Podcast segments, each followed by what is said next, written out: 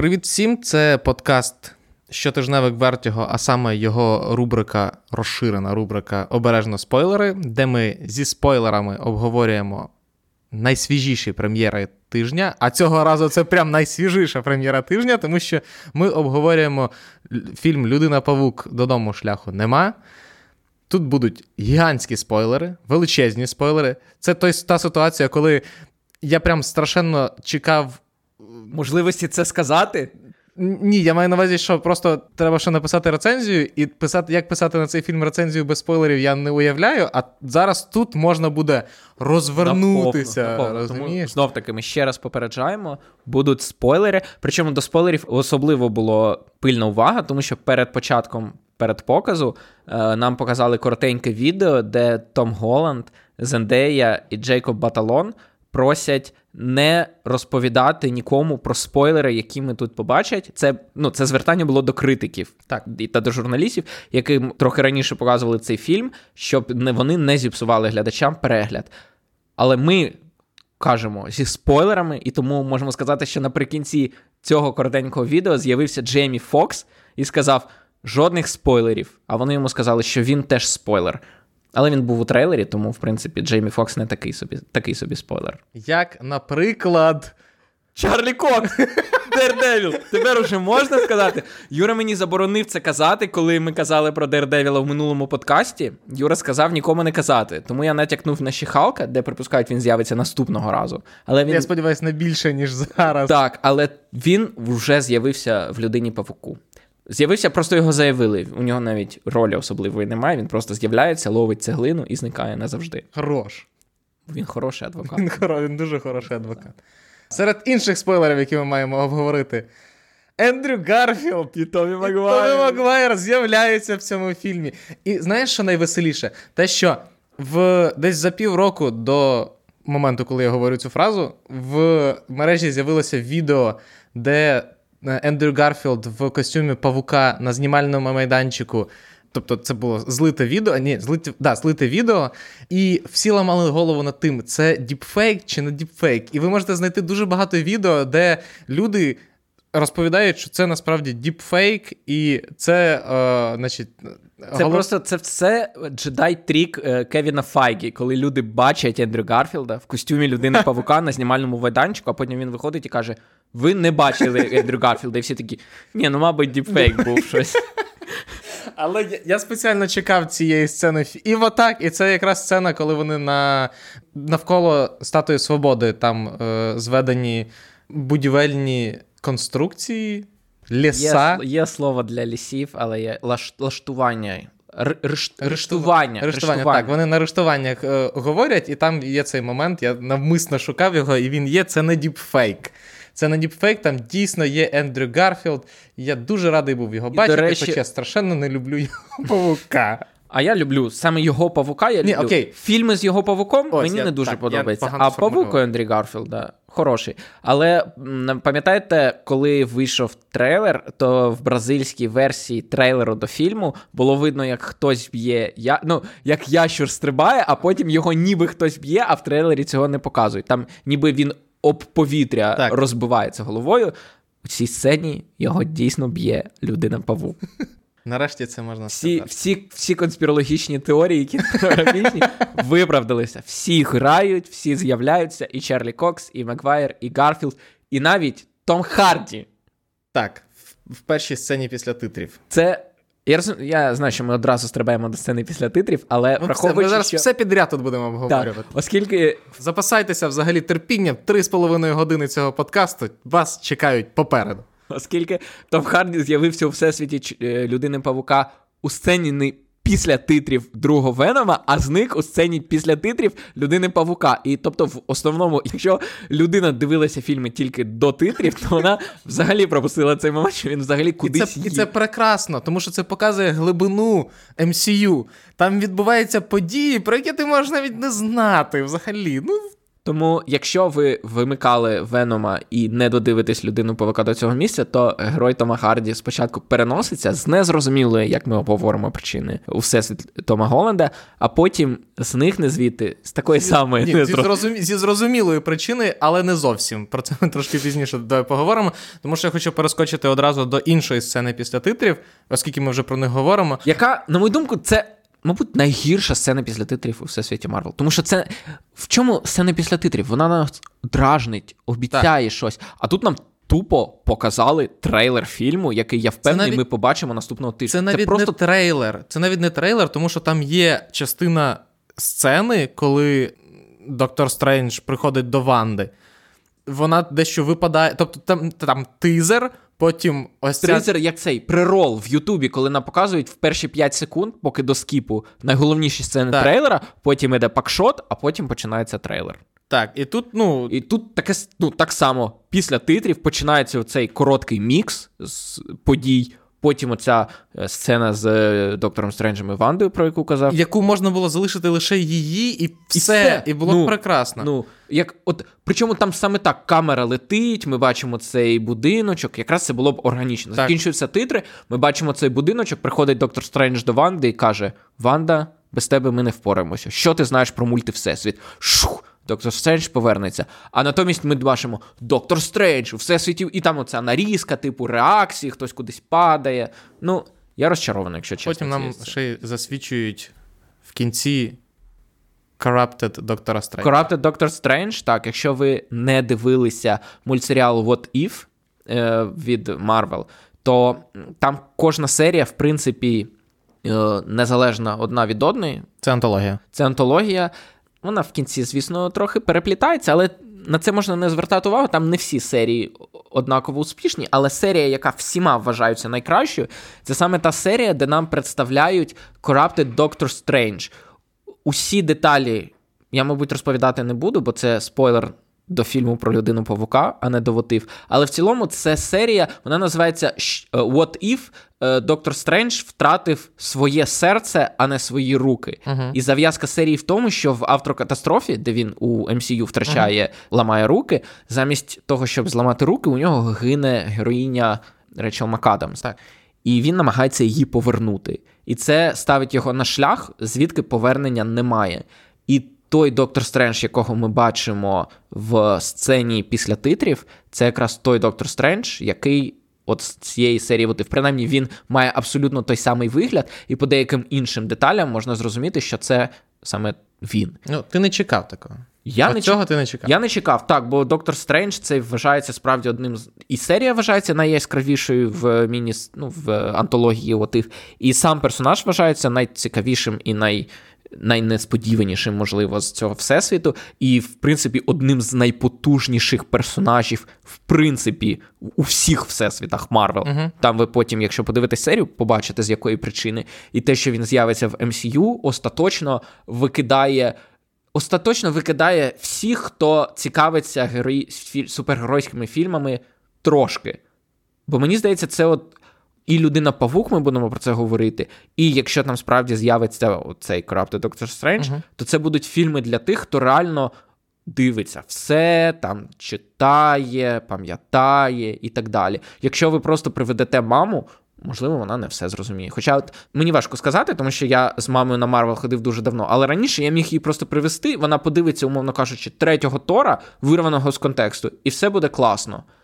А наскільки людині, яка дивилася другого, наприклад, людину павука Сема Реймі, не дивилася павука Ендрю Гарфілда взагалі, і дивилася тільки Тома Голланда, наскільки їй буде смішно і цікаво дивитися, от людина павук додому шляху немає. Так, давай перейдемо до основного е, сюжету, тому що, оскільки, оскільки з'являється. Давай так, давай почнемо з вражень все-таки.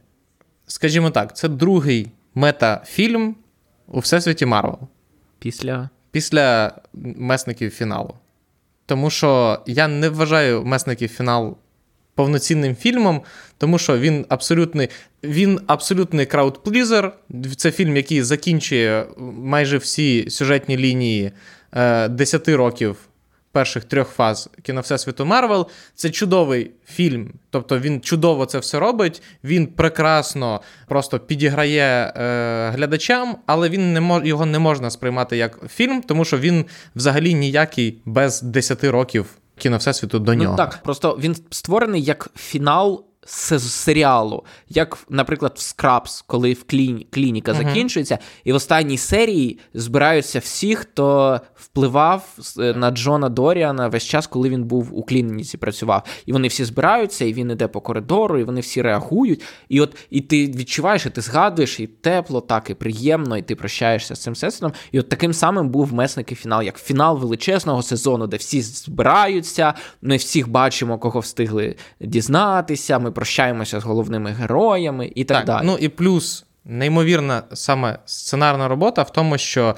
е, дуже органічно було вписано дуже багато таких crowd-pleasing моментів, особливо для гіків.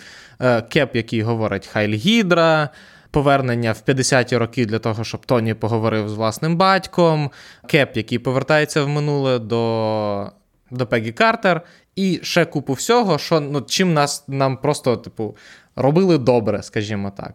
В третій частині Павука. Нам теж роблять дуже так, добре. Це вона ідеальна для е, всіх фанатів людини Павука. Якщо людина Павук ваш улюблений герой, якщо вам подобається трилогія Реймі, дилогія е, Ендрю Гарфілда і дилогія до цього ну, фільму. Ну, давай тоді скажемо, що дилогія Джо Веба. Так, Ні, Марка Марка Веба. Марка Веба, Марка так. Веба, так. Ну, Коротше, якщо вам подобаються фільми про Спайдермена, вам подобається сам е, персонаж, то цей фільм 100% для вас. Абсолютно. Просто hands down, ви вийдете з фільму в 99% з думкою, це найкраще. Це фільм, якого я чекав. Це фільм, який я не думав, що я колись побачу, а я його побачив, і це просто неймовірно. І жодних претензій до нього з цього боку взагалі не можна пред'явити. Аб- абсолютно. Ти як людина, в якого людина-павук улюблений герой. Згоден зі мною. Згоден, абсолютно. Краудплізер це те, що найяскравіше характеризує цей фільм. Цей фільм, який створений для того, щоб всі хлопали, кричали, і коли з'являється людина-павук. Ендрю Гарфілд з'являється ще в костюмі людини-павука, і коли він стягує маску, і це якраз сцена, коли всім треба плескати. Коли там з'являється Отто Октавіус, це сцена, коли всім треба плескати. Коли з'являється Зелений Гоблін, знову таки.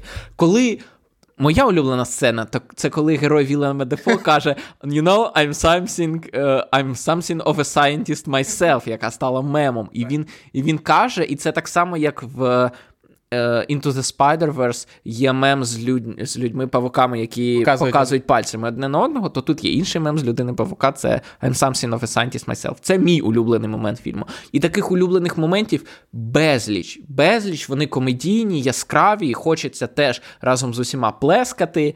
Я стримувався, але хотілося, хотілося теж плескати. Я скажу, що це от, дійсно, от, знаєш, на цей фільм варто йти в кіно, саме тому що це не той похід в кінотеатр, який ти очікуєш, тому що. Ти вже не не акцентуєшся виключно на екрані. Тому що в моменті, коли падає Зендая, героїня Зендаї, мається на увазі Мері Джейн, і нам показують, як Том Холланд, і, і нам показують спочатку героя Ендрю Гарфілда, який це бачить. Дівчина за мною на повний голос сказала: «Это ж он її зараз буде спасати! І я подумав, що.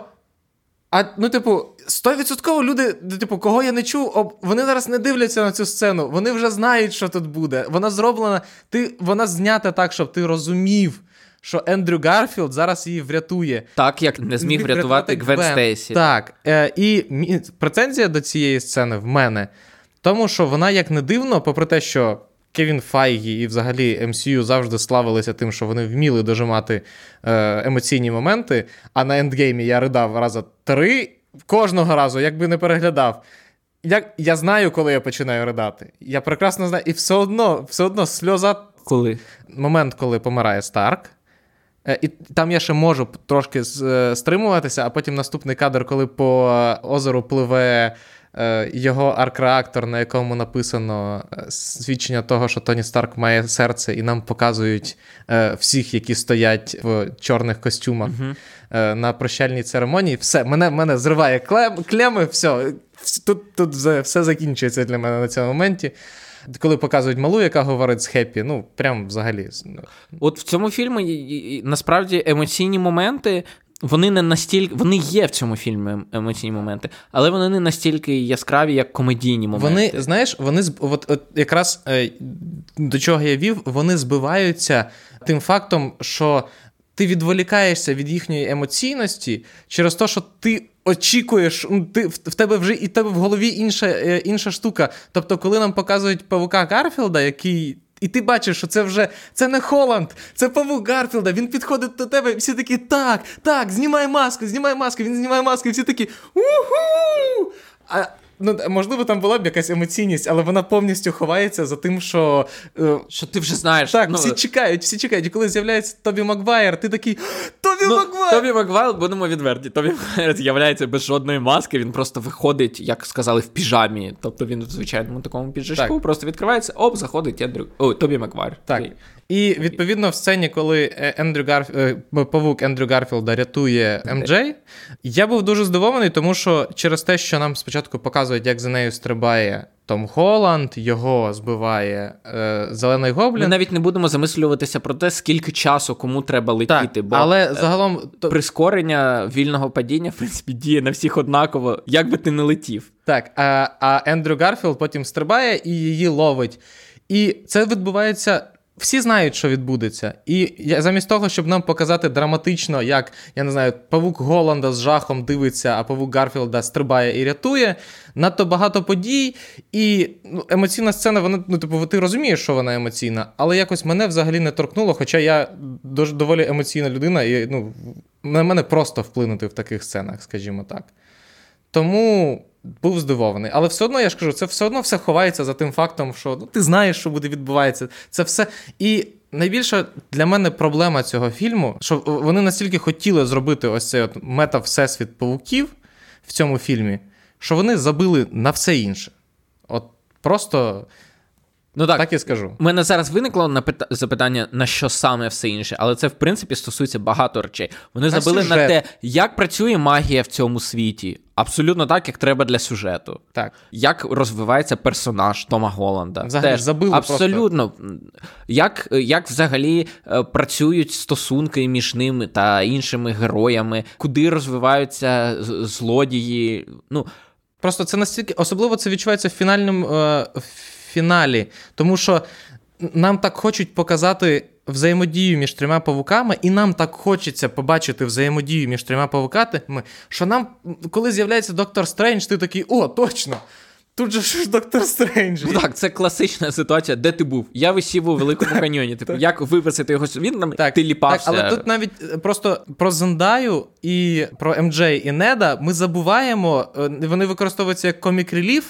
Потім вони використовуються для того, щоб показати нам одну конкретну сцену з е, з порятунком МД, а потім на, е, е, Паркер до них підлітає в кінці, коли з ними прощається. Тобто на них просто немає місця в фіналі. І враховуючи, що один з одна з сюжетних ліній це його стосунки з МД, то дуже дивно виходить, що ну просто настільки хотілося їм погратися з метавсесвітом, і це прекрасно, тому що ну, типу, це найкраще в цьому фільмі. Що вони забили на все інше. І те, про що сказав Микита. Е, давай я тобі слово передам, а то я я ще все одно буду говорити, я щось розіршатися. Так. Просто те, що Юра каже, про те, що вони е, так хотіли погратися з метавсесвітом, що забули на все інше, це якраз добре характеризує, коли ви думаєте про цей фільм, коли ти дивишся, і ти от весь цей мета-всесвіт, павуки, мета-жарти, і ти сидиш їх і їх плескаєш, і тобі ніколи думати про те, ну, звідки вони, чого вони хочуть, яка у них мета. А потім, що більше ти думаєш про фільм, то більше виникає запитань щодо мотивації персонажів, щодо арки персонажів, щодо того, навіщо тітці Мей було помирати з сюжетної точки зору. Тобто у кожного людини павука помирає дядько Бен і каже йому: з великою силою приходить велика відповідальність. І таке враження, що є мандат. У кожного людини павука має померти хтось, хто йому це скаже. І виявляється. Знов таки черговий спойлер, що в третій частині це тітка Мей. Вона йому скаже, Яка що з великою помирає силою... вже коли Паркер врятував світ від Таноса. Був одним з тих, хто врятував так, людей. І при цьому від вона помирає вже тоді, коли Паркер у попередній частині вже вивчив цей урок, тому що помер е, Тоні Старк, так. тобто у нього була вже смерть Father Figure у житті, і він йому передав велику силу, окуляри. Так. І він розпорядився ними безвідповідально. Він передав їх містерію. Тобто, урок, що з великою силою приходить велика відповідальність, він уже пройшов. Просто він пройшов його з іншою father figure, замість дядько Бена, це був Тоні Старк, і з. Йому, ну, Тоні Старк йому так не казав, але це ж не обов'язково, щоб пройти цей урок, Звичайно. йому має хтось сформулювати його саме так. І той факт, що його знову змушують пройти крізь це, більше того, його змушують е, мститися за це, хоча він ніколи не був мстливим персонажем. Хоча й... І більше того, якщо в випадку з героями Гарфілда і е, Тобі Маквайера їм було за що мститися, тому що там була ситуація, коли грабіжник вбивав дядька Бена, який просто сидів в машині, і їм дуже хотілося помститися. В випадку з е, Зеленим Гобліном в, в Паркера є все-таки певне відчуття відповідальності за те, що відбулося, тому що він вирішує вилікувати героїв. Цього не це не вдається, і через це в тому числі помирає тітка Мей. Тобто, той факт, що він за нею просто мститься, і найбільш спірна для мене е, сцена в цьому фільмі, що він готовий вбити зеленого гобліна, попри те, що немає, ви не знайдете, якщо ви е, згадаєте хоч одного героя, який вбив антагоніста, не зупинившись, то я вам буду дуже вдячний. Ви... Тор. А? Тор. Коли? Месники фінал. Він вбиває Таноса. Він вбиває Таноса, коли це вже не потрібно, і це. Він вбиває антагоніста. Вбиває. Я маю на увазі, ну, типу, в момент. В драматичний ус... момент. Драматичний момент усвідомлення, типу, своєї, свого героїзму. Зазвичай герой має зупинитися і зрозуміти, що я не антагоніст, я протагоніст, я герой, і тому я не буду поступати як ти. Є єдина людина, яка е, єдиний герой, який поступив інакше, це Супермен Зака Снайдера. Але він стояв перед доволі чітким, перед чіткою, дуже чіткою вилкою виборів. Або він вбиває генерала Зода, або генерал Зод тероризує всю планету, доки, доки, доти, доки його не зупинять. А зупинити може його тільки Супермен, лише він. І в нього немає можливості його посадити там в примарну зону. Sorry, всі В, як, в якусь зону? Так. В сутінкову. Так, вони в сутінкову зону е, Дорода Серлінга. Е, він не має можливості ніяк цьому зарадити, тому він його вбиває. А тут герой Тома Голланда, який завжди був дуже хорошим, і нам навіть в цьому фільму вказують, що він дуже хороший. І йому це, власне, каже герой Вілема Дефо. Так. Типу, тебе. Твоя тітка померла через те, що ти надто хороший. Так, і він тут. Причому навіть момент, коли він збирається мститися, він абсолютно відірваний від сюжету, тому що тут нас павуки тусуються, вони всіх перемагають, всіх лікують, а потім Паркер раптом такий, а тепер я тут, коротше, вирішив тебе вбити. Так, оце дивно, тому що вони зібралися, їхній план, ми всіх полікуємо. Ми можемо все виправити і всіх полікувати. Вони розібрали штуки, все, і давай по черзі. Лікують цього, лікують цього, і з усіма працює, і він такий: Окей, а тебе я вб'ю. При тому, що. Герой Маквайера сказав, що він завжди хотів зробити сиров, антисироватку для Нього. Осборна. Так. І герой Голланда вирішив, що він кращий павук, ніж е, Маквайер, і він не буде йому давати можливості. Найцікавіше це побачити, чи буде якось це обіграно в наступних фільмах, чи про це просто забудуть. Бо якщо про це просто забудуть, то це буде дуже. А всього так і є. Тому що це доволі доволі ризикований, не те, що ризикований хід, це складний хід, тому що якщо павук Паркера настільки психопат, що він може вбити людину перед собою цілком свідомо то це робить його дуже сумнівним героєм. Це можемо до паніша радіти. Абсолютно. А, Микита, як тобі сюжетний хід з лікуванням антагоністів? Він для мене дивний, передусім, тому що, наскільки нам відомо з їхніх пояснень, вони опинилися в цьому світі буквально за секунду до своєї смерті, те, що вони розповідали. Наприклад, Електро сказав, що він опинився тут після того, як його стало переповнювати його стало переповнювати електрика. І він відчув настільки великий приплив енергії, і він подумав, що зараз стане могутнім, а потім все чорне. Як ми пам'ятаємо, що е, в другому, власне, Amazing Spider-Man з Ендрю Гарфілдом він саме так і помер. Його перенавантажили електрику, і він просто вибухнув. У нього uh-huh. запобіжник відмовив. Так само і доктор Октопус. Так. Він душив Пітера Паркера і майже перемагав. Аж раптом опинився тут. Тобто, нам уже сказали, що всі антагоністи потрапили сюди в останній момент перед своєю смертю. Питання: якщо їх вилікують і закинуть в момент їхньої смерті, що зміниться? Що зміниться? Тобто новий, умовно кажучи, оновлений Норман Осборн отямиться в тілі, на який вже летить глайдер е, з. Ну, бо він у першій частині помер, коли його проткнув так, глайдер. проштрикнув його власний глайдер. Тобто він такий все. Нове життя, чиста сторінка, відкриває очі, його протикає глайдер, кінець фільму. Це і при тому, що єдине, з ким це могло б дійсно спрацювати, це Курт Коннорс, тому що він не помер. Е, і ну, і Флінт Марко теж не помер.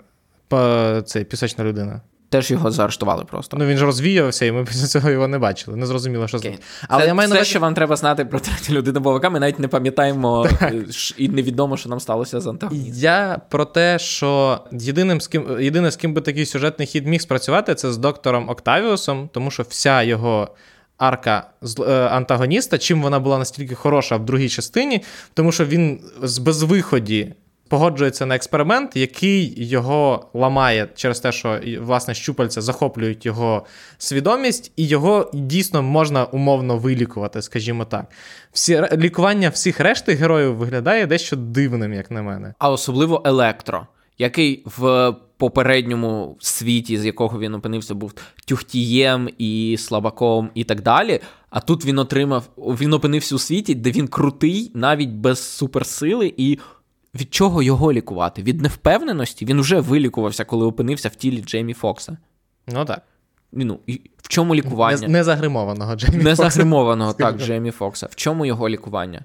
Так, і ну, плюс ми ж не забуваємо, що все-таки рішення, які вони приймали, були зумовлені не тим фактом, що я не знаю, там Курт Конорс раптом став ящером. Це все-таки певна позиція в нього, яка з'явилася після того, як він став ящером, і еволюціонувала в ньому, скажімо так. Тому якби так Пітер... само і Флінт Марко. Так, якби Пітер їх який, до речі, ніколи не був явним антагоністом. Він завжди був дуже таким сірим антагоністом. І Тут він таким і залишається. І тут він таким і залишається. Він на початку фільму навіть е, в команді з Голландом так. допомагає е, спіймати електро. Тобто вони намагаються зберегти навіть оцю ну, вони намагаються перенести антагоністів такими, якими вони були з фільмів. Тобто сірий, такий трохи Марко Флінт, е, так само сірий Ото Октавіус, ну, Corrupted своїми щупальцями, і абсолютно безумний Вілем Дефо. І на мета-рівні це працює, тому що ти бачиш знайомих героїв, і ти розумієш з тих фільмів, чому вони себе так поводять. Але з точки зору цього сюжету, це виглядає дуже дивно, тому що Паркер такий, а давайте я вас вилікую. І вони всі такі, тю, ну давай, пішли. Всі, типа, на квартиру Хеппі будеш нас лікувати. Типа, для, для чого? Ну це... так, там ставиться мотивація, що якщо вони не полікують, ну там це навіть промовляється, бо я тобі гарантую, що були продюсери або фокус-групи, або ще хтось, які подивилися фільм, або прочитали сценарій, або подивилися Делі і запитали, а чого вони за ним пішли? І там спеціально додали цю репліку, коли персонаж Джеймі Фокса каже: або нас вб'є чаклун, або ми підемо туди. Вибір очевидний. І вони йдуть. Ну так. Ну і плюс ми вже говорили про тітку Мей і її дивну смерть.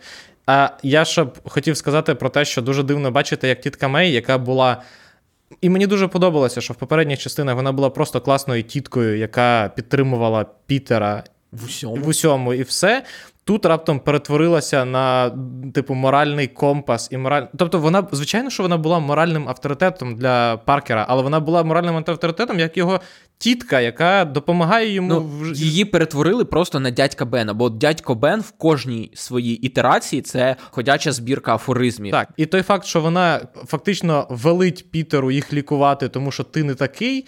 Це зовсім не схоже на неї в попередніх частинах, де вона розуміла, що перед нею підліток, і і цьому підлітку треба самому розібратися, що йому потрібно і що він хоче, а не розповідати йому, що він зобов'язаний щось зробити, тому що так треба для сюжету. Абсолютно. Якось які, якось ми спустилися з вершин. так. Типу. Це такий класно. А закінчили тут. Давай проговоримо про хороше. Про Вілема Дефо. Вілем Дефо тут прекрасний. Вілем Дефо прекрасний, і це, на мою думку, тобто вважається. От і Юра сказав про це е, побіжно дещо, що Ото Октавіус це найкращий антагоніст людини Павука.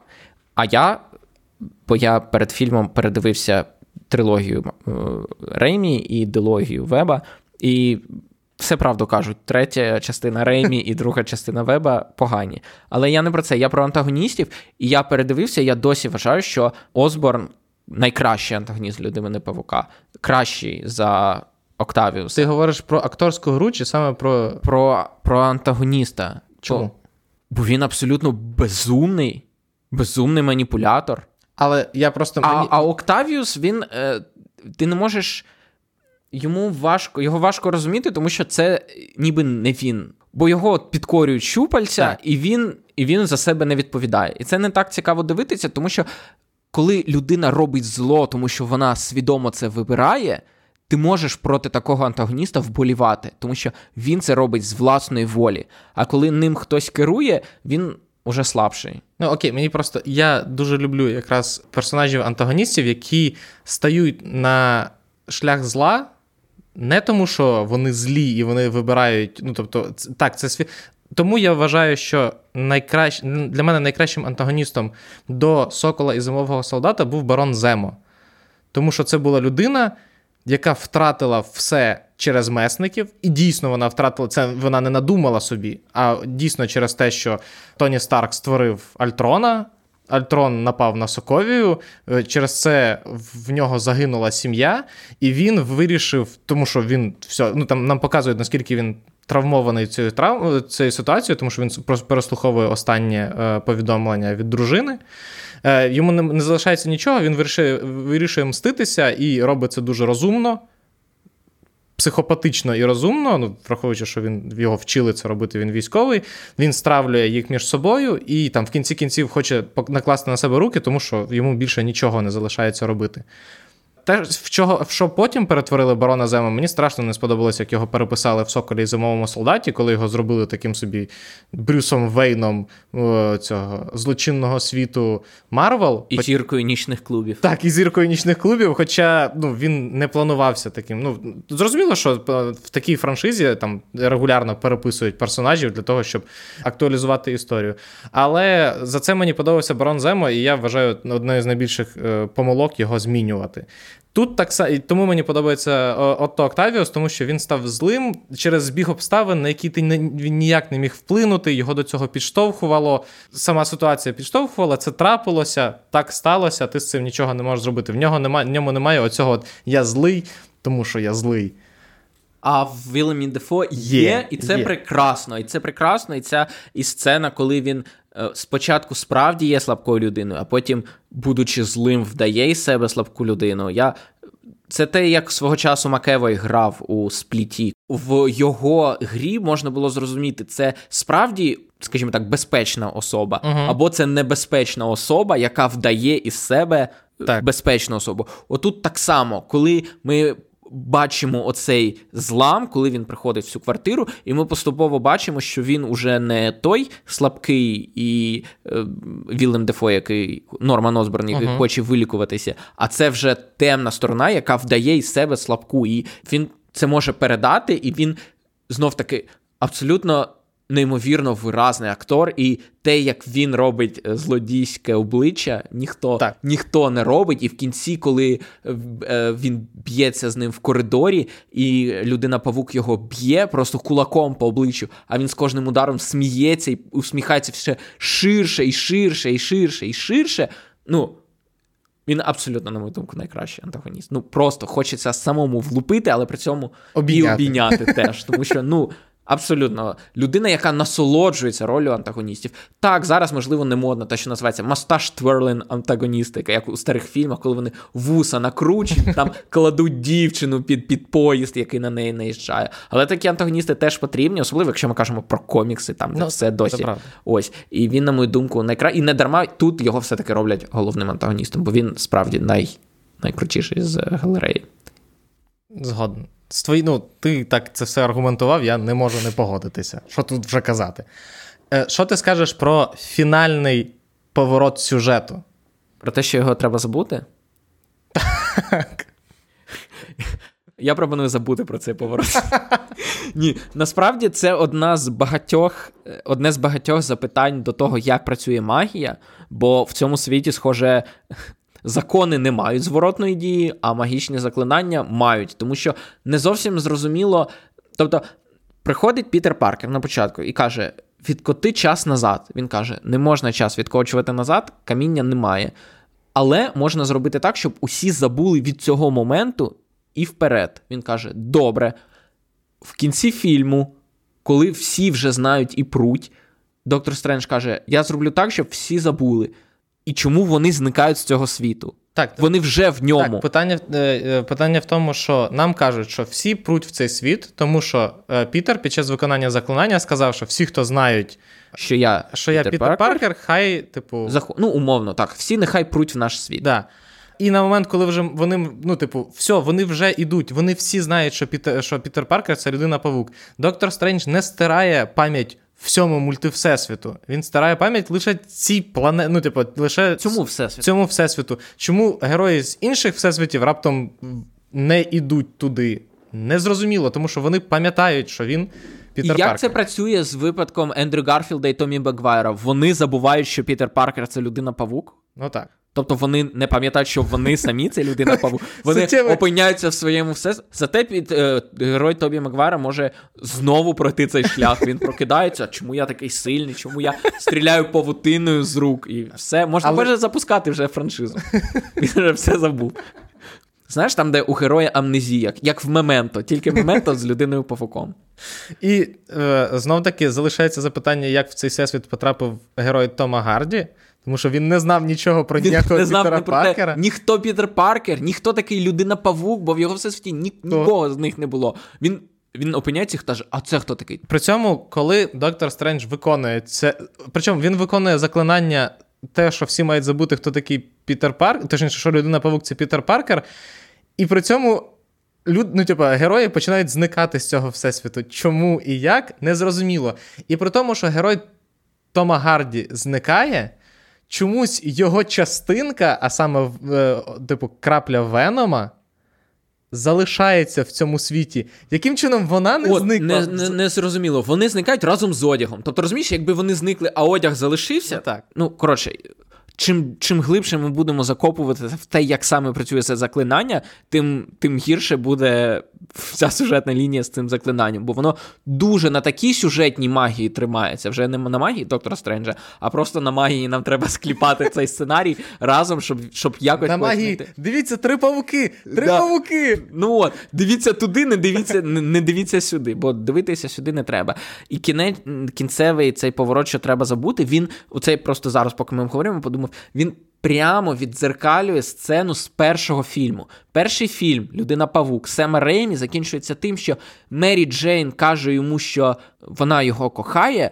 А він, думаючи про те, що з ним вона завжди буде в небезпеці. Я не пам'ятаю, чи там він дивився на шрам на, на ній, чи не дивився, але він е, розумів, що він е, стояв і ховав власне Нормана Осберна, здається. так. І він розуміє, що наступною може бути вона. І тому він каже: Ні, ми не можемо бути разом. І ця сцена з Томом Голландом 100% в- він приходить, вона щаслива, у неї є друг, він дивиться на її шрам і розуміє, що. Зі мною вона завжди буде в небезпеці і вирішує не казати їй про те, що він Так. Інше питання. Це знов таки твоє. Давай, ти, Тому що ти я, про нього. я так, люблю ти, придиратися. ти я про люблю нього придиратися. казав, давай, про людину павука. Так, мене, ну, тобто, наскільки я зрозумів, всі забувають, що людина павук це Пітер Паркер. І через це всі забувають Пітера Паркера. Ну, чомусь це працює так. Так. Відповідно, нам показують. А що- цікаво, а от запитання. У шкільних журналах написано, що в цьому класі вчиться Пітер Паркер. Коли проводять перекличку, вони кажуть Пітер Паркер? А хто це такий? Чи в журналах теж стирається е, ручкою? Не знаємо. Так, Але- знов таки, чим глибше ми в це залізаємо. Не, не лізь туди. Не лізь туди. Це на Новий рік. Нам показують, що людина Павук продовжує актив... бути активним учасником подій, тому що Джей Джона Джеймсон продовжує. Я перервуся, тому що я згадав про найдивнішу сцену в цьому фільмі, яка мене дуже сильно здивувала, і про яку я забув до цього моменту. Це коли після смерті тітки Мей він стоїть перед екраном і дивиться на те, як Джей Джона Джеймсон несе абсолютну ахінею, яка перетворює його не просто на типу комік реліф персонажа, а на просто абсолютно гидотного і мразотного мудака. Алекса Джонса, іншими словами. Ну, він... Поясни, хто це. Алекс Джонс це відомий американський конспіролог, який відомий абсолютно ідіотичними теоріями про жаб геїв, про те, що отруюють воду. У нього величезна аудиторія ідіотів. І жоден рекламодавець не хоче на цю аудиторію працювати, і тому він продає переважно якісь пальоні вітаміни. І, власне, Джей Джона Джемісон робить те саме. Так. У нього є якісь власні вітаміни, комплекси для чоловічої сили і так далі. І він впарює це все своїй аудиторії. І, власне, Джей Джона Джемісон це пряма аналогія у цьому Алексу Джонсу. Там навіть на початку показують, що він такий самий маргінал був, як і Алекс Джонс. Тобто він сидів просто перед зеленим екраном і кричав собі, надиктовував в мікрофон. Так, і оцей от момент він абсолютно нічого не дає, тому що Паркер не йде бити морду Джею Джону Джеймсону, е, попри те, що він поплюжить ну, ситуацію з тіткою Мей і те, що він її втратив. А, про, ну, Мені це було гидотно слухати, якщо чесно. Ну, Якраз з точки зору того, що персонаж просто на моїх очах, саме персонаж Джеймсона, який просто ха-ха тупий журналюга перетворювався на просто, типу, абсолютну мразь, і я не дуже зрозумів, для чого це. Повернемося до питань про е, людину павука. Людину павука. Так. Тобто ми знаємо, що людина павук залишився, і в сцені, коли е, Пітер зустрічається з Хеппі, ми дізнаємося, що Хеппі пам'ятає, що він співпрацював з людиною павуком. Тому що, коли він питає, а звідки ти знаєш тітку Мей, цю е, жінку, е, Пітер йому говорить через людину павука, і Хеппі каже: Я теж. Тобто він пам'ятає те, що він тусувався з людиною павуком. А відповідно, і Мері Джей МД і е, Нед. і Нед мають теж пам'ятати, що вони тусувалися з павуком. Тобто, логічно Пітеру було б в образі павука прилетіти і їм такий: дивіться, я мене звати Пітер Паркер, давайте давайте дружити. Абсолютно. А враховуючи, що Зендея Хоча Зендея, на відміну від Мері Джейн, якщо Мері Джейн в трилогії Ремі вона спершу полюбила людину павука, а потім Пітера, то Зендея ж тут завжди любила Пітера, так. це як як хлопця, правильно, а не в масці. Ну, Тому це б не спрацювало, але все одно вона б, я думаю. Але це ну, йому б логічніше. Як вони пам'ятають свої тусовки з людиною павуком в такому разі? В тумані, все все в тумані. Все, все в, тумані. в тумані. Приходив, знімав маску, потім все як в тумані. І, е, Тому я от це Теж трошки. А вона от пам'ятає, як вона літала з От на початку фільму він, вона з ним літає по Манхеттену. Вона пам'ятає це чи ні? Він ж тоді був в масці? Не ясно. Не ясно. І мені я так розумію, що в другій трилогії ми Зендаю вже не побачимо, напевно. Ну, Вона що... надто велика зірка. Ну, я я маю на увазі, що ну, нелогічно було б, якщо на початку першої частини нової трилогії, він раптом такий: а, ладно, давайте все-таки зна... ну, познайомимося з нами. Це не вперше в історії людини Павука він наприкінці фільму каже: Я не буду більше з цією дівчиною, а в наступній частині каже: А, ні, давайте все-таки знаю Я з тобою не згоден. Тому ну, що це... в першій частині е, дилогії Марка Веба, про яку ти говориш, а він ще в кінці він в кінці частини він обіцяє її батькові, то який, коли в момент, коли той помирає, що він не буде зустрічатися з Мері Джейн, а в наступній сцені він такий, ай, ладно, ну, все нормально. Ой, не Мері Джейн, а з Гвен Стейсі. Так. А в наступній сцені він такий, ех, нормас, все все, все покатить. Тому дуже багато незрозумілого в цьому фільмі. Е, як фільм, він як на мене, слабкий. Він дуже сильно і насправді і тизер замість другої сцени після титрів, і оця от той факт, що фільм суттєво іде проти перших двох частин е, людини Павука. Мені дещо диску... ну, я дещо по-дивному поглянув на е, ситуацію з MCU. Просто якщо раніше це був це був фільм за фільмом, який будували якусь цілісну е, історію, то е, і ситуація з Шанг-Чі вічними, які доволі поки що складно вкручуються в кіно Всесвіт. І ситуація з павуком, яка просто, ну, типу, забила на перші дві частини, і така: я буду зараз розказувати нову історію. Ми забудемо про смерть, е, те, що ти казав, Старк. Тоні Старка, ми забудемо наслідки смерті е, Містеріо. Ми просто, ну, типу, ми тут будемо робити інше кіно. І і те, що цей Multiverse of Madness нам е, ось так от дуже напряму продають, і той факт, що ми знаємо, що в Multiverse of Madness дуже багато проблем. Ну так, це на рівні чуток, але кажуть, що там перезйомки. Ну, перезйомки точно. Пер... Просто ні, не знають. Ні, ні, ні, не так. Перезйомки то, але у кожного фільму Марвел є перезйомки. Це для них стандартна ситуація. Так. Але перезйомки з е, Multiverse of Madness е, тривали 6 тижнів. Тобто десь як фільм. За 6 тижнів знімають повний фільм часто. 6 тижнів це е, т- 60. О, ні. ні, 45 днів. Так, 45. Це 45 днів. А вони знімали у зміни по е, 14 годин 6 днів на тиждень. Пів, півтора місяця. Тобто, можеш собі уявити 14 годині 6 днів на тиждень, 6 тижнів. Ну, це 40 хвилин екранного часу, як мінімум. Ну так. І можете собі уявити, що це за фільм, де треба признімати 40 хвилин. Тому поки Але, що... але ні, були, бо це був це був матеріал Hollywood Reporter, і там е, дехто сказав, що це катастрофа і швах, а хтось сказав, та було і гірше, ви просто не чули так, про казав, це. так, Тому- дійсно таке казали, але все одно є певні. Є, є, тому що е, знов таки там, здається, хтось з них навіть відмовився від інших проєктів, тому що довелося повертатися на перезйомки. Так, все тому, що якщо раніше були якісь, ну, наприклад, був другий Тор, або був доволі прохідний перший Антмен, ну, який особливо нікому не запам'ятався. Але вони були між, і- між фільмами, які там були айронмени, які завжди притримували високу планку, навіть другий, все одно всі притримували високу планку. Капітан Америка вийшов на, е, Рівень флагмана, та, на рівень флагмана. Е, потім після другого Тору третій Тор прекрасно засвітився. Перший е, Капітан Стрендж чудово вистрілив. Вартові галактики Доктор прекрасно. Доктор Стрендж. Вартові галактики прекрасно вистрілили. І е, якась там, типу, посередній фільм між ними всіма не видавався. Ну, ну окей, а от, ну, типу, ну непогано, а наступний ще кращий. То тут Чорна вдова багатьом не дуже сподобалося, в тому числі і мені, тому що він якось був дуже баз. Ну, коротше, він як був дуже ранній фільм MCU. Шанг-Чі в нього були багато в кого були певні претензії до нього через складнощі, ну, через Ну, у, мене, у мене були до нього претензії. Тобто Тоні Люн Бог, але третій акт, вся, весь фінал мене розчарував особисто, бо він переходить в бійку кайдзю, і це не те, за чим ми прийшли. Так, е, в вічних теж до, е, надто багато подій, багато критики. Перший фільм з е, гнилим помідором.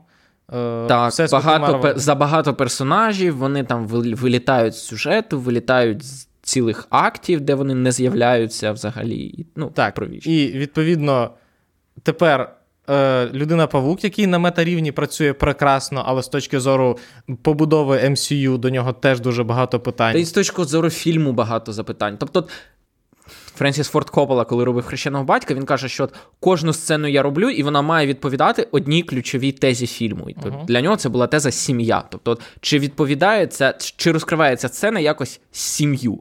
І якщо не відповідає. Викидаємо сцену або переробляємо. І так, в принципі, працюють всі фільми. Тобто, у всіх є якась тема. І навіть у супергеройських фільмів, які критикують за простоту, у них у всіх є якась тема, часто дуже проста, але все одно. Тобто, у людини павука класична тема це з великою силою приходить велика відповідальність. Але чи можна сказати, що цей фільм про велику силу і велику відповідальність?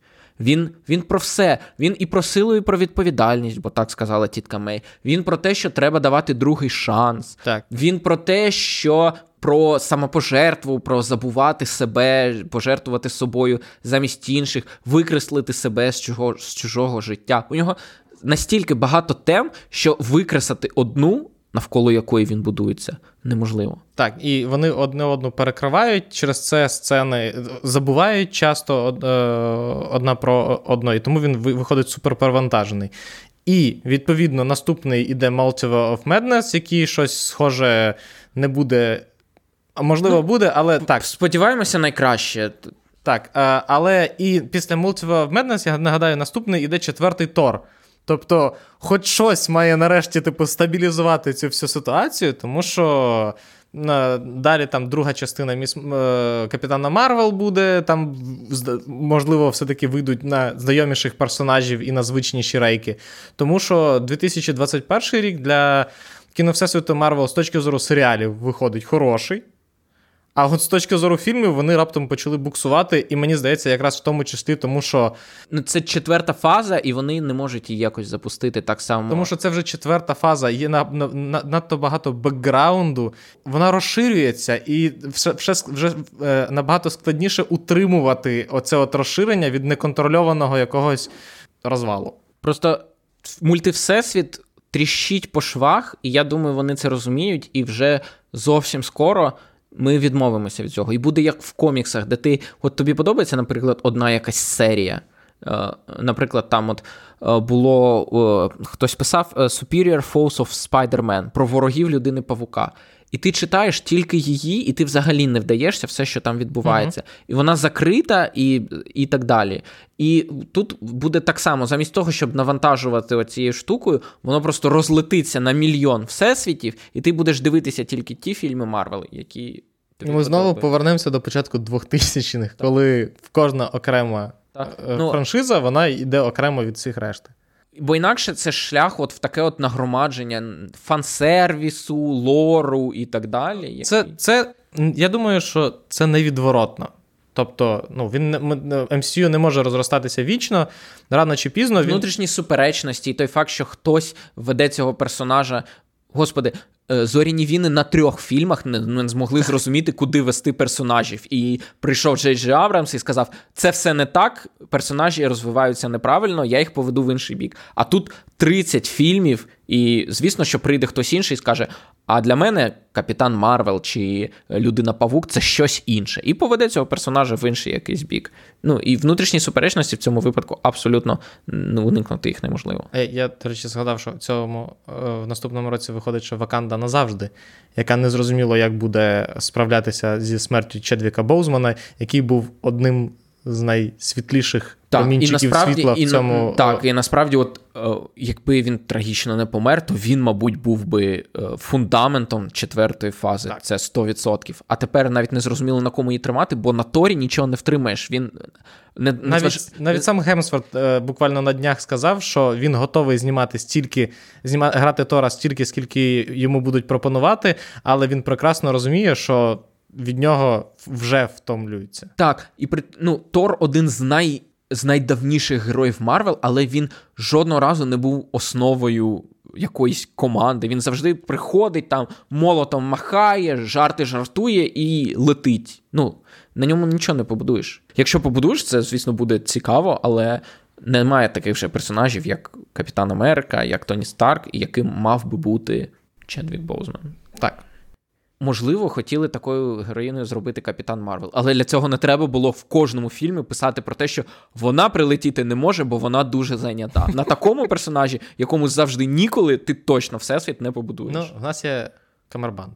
Знов таки, персонаж з машини. Бо коли треба щось порішати, він сидить в роялі в кущах, вистрибує, все майструє і повертається, залізає назад у свій рояль.